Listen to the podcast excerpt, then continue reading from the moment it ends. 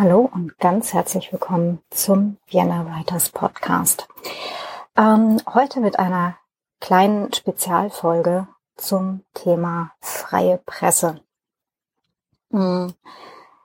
Ja, wir haben Krieg in Europa. Ähm, wenn ihr jetzt mit dem Thema gerade nicht umgehen könnt, das ist völlig in Ordnung. Es ist absolut äh, okay und angemessen, ähm, jetzt halt auch äh, auf solche Situationen, die wir uns, glaube ich, alle nicht haben vorstellen können, ähm, halt auch entsprechend zu reagieren. Macht die Folge dann gerne wieder aus. Ähm, ich werde aber gleich einiges erzählen, wie ihr Menschen in der Ukraine und auch in Russland tatsächlich helfen könnt, an, ähm, an freie Medien zu gelangen und wieder Kommunikation mit Menschen in westlichen Staaten oder überall in der Welt aufzunehmen. Von daher, ähm, ja, also ich werde jetzt nicht sehr auf äh, das Kriegsgeschehen eingehen, sondern es geht mir darum, dass wir ähm, die Kommunikation mit betroffenen Menschen aufrechterhalten oder wiederherstellen können. Ja, es ist Samstag, der fünfter März zweitausendzweiundzwanzig. Ähm, es ist in Russland ein neues Mediengesetz in Kraft getreten. Wir haben seit über einer Woche Krieg. Russland ist ähm, in der Ukraine eingefallen. Und ähm, mittlerweile werden auch für Menschen, die Putin kritisch sind, innerhalb Russlands ähm, ja die Bedingungen deutlich erschwert.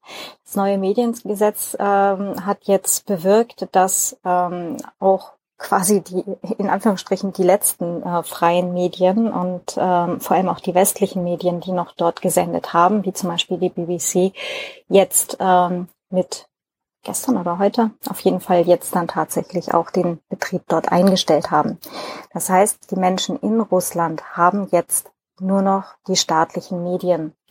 Und dass das funktioniert, ähm, dass viele in Russland tatsächlich nicht einmal von diesem Krieg wissen.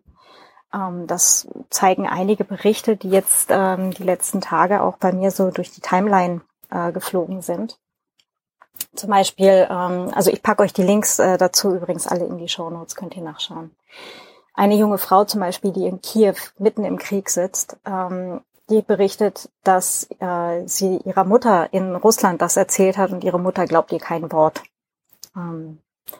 Oder gefangen genommene russische Soldaten sagen, sie hätten gedacht, sie würden in ein Manöver geschickt, statt halt ähm, in einen souveränen Nachbarstaat einzufallen. Andere gefangen genommene Soldaten sagen, ähm, ihnen wäre gesagt worden, sie würden als die großen Befreier empfangen worden, äh, ja genau, also empfangen werden ähm, und und als die großen Helden gefeiert. Was jetzt auch nicht passiert ist, denn es ist einfach eine kriegerische Handlung. Es ist ja nichts anderes als der Einfall in einen souveränen, benachbarten Staat. Das heißt aber auch, die Soldaten sind unter falschen Voraussetzungen letztendlich unterwegs. Ähm, was allerdings halt auch ein bisschen klar macht, mit welchen medialen Mitteln sie dort vorher über Monate und Jahre bearbeitet worden sind. Und ähm, die großen Befreier, ne, Rote Armee kommt und befreit uns ja alle, äh, oder halt die Menschen in der Ukraine da alle, ähm, ne, nur weil das einmal neunzehnhundertfünfundvierzig in Deutschland unter Diktator Hitler funktioniert hat, heißt das nicht, dass Menschen heute von ihrer funktionierenden Demokratie befreit werden wollen. Und all diesen Menschen, sowohl den Menschen in der Ukraine, die jetzt vielleicht bereits abgeschnitten sind von Kommunikation mit ihren Freunden, Familien, ähm, bekannten Menschen ähm, in westlichen Staaten, genauso wie Menschen in Russland, die denken, das wäre ja alles in Ordnung und ist nur ein kleines Manöver. Ähm, und was auch immer Putin sonst noch alles ihnen erzählt, äh, unter anderem, dass sie jetzt die Ukraine entnazifizieren wollen. Ähm, Das ist absurd. Ähm, denen sollte Zugang zu westlichen Medien ermöglicht werden. Ähm, und nicht nur zu westlichen Medien, sondern eben auch Kommunikation mit der Familie und mit Freunden. Meine zwei großen Empfehlungen. Einmal, verwendet sichere Messenger, auch wenn ihr mit Menschen in Russland oder in der Ukraine kommuniziert. Telegram ist kein sicherer Messenger. Verwendet Signal oder Threema. Die Links tue ich euch in die Shownotes. Ähm, Signal ist sicher, Threema ist sicher. Die beiden könnt ihr auf jeden Fall verwenden. Ähm, das andere ist, es gibt die Möglichkeit auch für Menschen, die jetzt in Russland und in der Ukraine sind, wo jetzt auch Facebook und Twitter abgeschaltet wurden, ähm, trotzdem westliche Medien zu ähm, zu lesen. Es gibt auch die Möglichkeit, Facebook weiter zu verwenden, wenn ihr den Tor-Browser verwendet oder wenn diese Menschen den Tor-Browser verwenden. T O R für The Onion Router ähm, ist auch das sogenannte Dark Web. Einige von euch, die mal bei mir in Vorträgen oder Workshops waren, werden davon schon gehört haben. Es ist viel, viel einfacher, als es aussieht. Der Tor-Browser ermöglicht den Zugang zum Tor-Netzwerk. Das ist auch das Internet, aber es sind halt Server, die so eingestellt sind, dass sie quasi die Herkunft der Anfrage verschleiern. Ja, also es geht dann mal über mehrere Zwischenstationen, wodurch die I P-Adresse, also letztendlich die Netzwerkadresse eures äh, Internetanschlusses, die wird dabei verschleiert. Ähm, das macht es halt sehr viel schwieriger, eine Person ähm, zuzuordnen äh, oder halt auch ähm, den Aufenthaltsort einer Person zuzuordnen. Ähm, und das äh, hilft gerade Menschen, die sich in Gefahr befinden, ähm, sehr deutlich. Ihr müsst nur auf tor project dot org gehen und den Tor-Browser herunterladen. Den gibt es für Windows, für äh, macOS, ähm, den gibt es auch für Linux und für Android. Für iOS gibt es, soweit ich weiß, auch eine Möglichkeit, ähm, werde ich euch in die Shownotes geben. Bitte denkt dran, wirklich den echten Browser von der Seite tor project dot org runterzuladen und nicht irgendwas aus irgendwelchen App-Stores. Da ist die Wahrscheinlichkeit, dass es überwacht wird, relativ hoch. Und das kann Menschen jetzt tatsächlich in ernsthafte Gefahr bringen. Also wirklich von der Seite tor project dot org runterladen. Und dann äh, könnt ihr äh, Seiten mit der Endung .onion, so, also ne, the onion router dot onion, ähm, die könnt ihr damit öffnen und auch lesen. Und es gibt B B C News in ähm, Englisch, Russisch, Ukrainisch, es gibt die New York Times, es, es gibt die Intercept und auch die Deutsche Welle. Ähm, es gibt auch einen Zugang zu Facebook innerhalb des Darknet, also innerhalb dieses Tor-Netzwerks. Die Links gebe ich euch alle in die Shownotes. Gebt das bitte weiter, wenn ihr Menschen in der Ukraine, wenn ihr Menschen in Russland kennt, damit die eine Möglichkeit haben, sich überhaupt zu informieren. Und zwei Sachen, die ihr selber noch tun könnt. Das eine ist tatsächlich selber zum Tor-Netzwerk beitragen.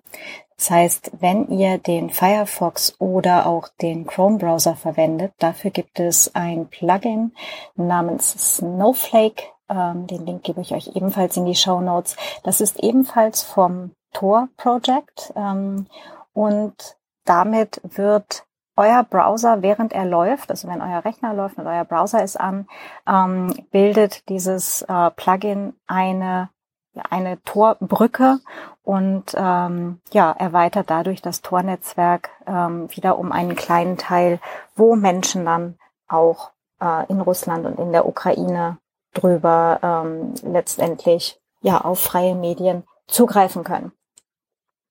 Last not least, ihr könnt ähm, bei euch selber auch schauen, welche Informationen ihr teilt.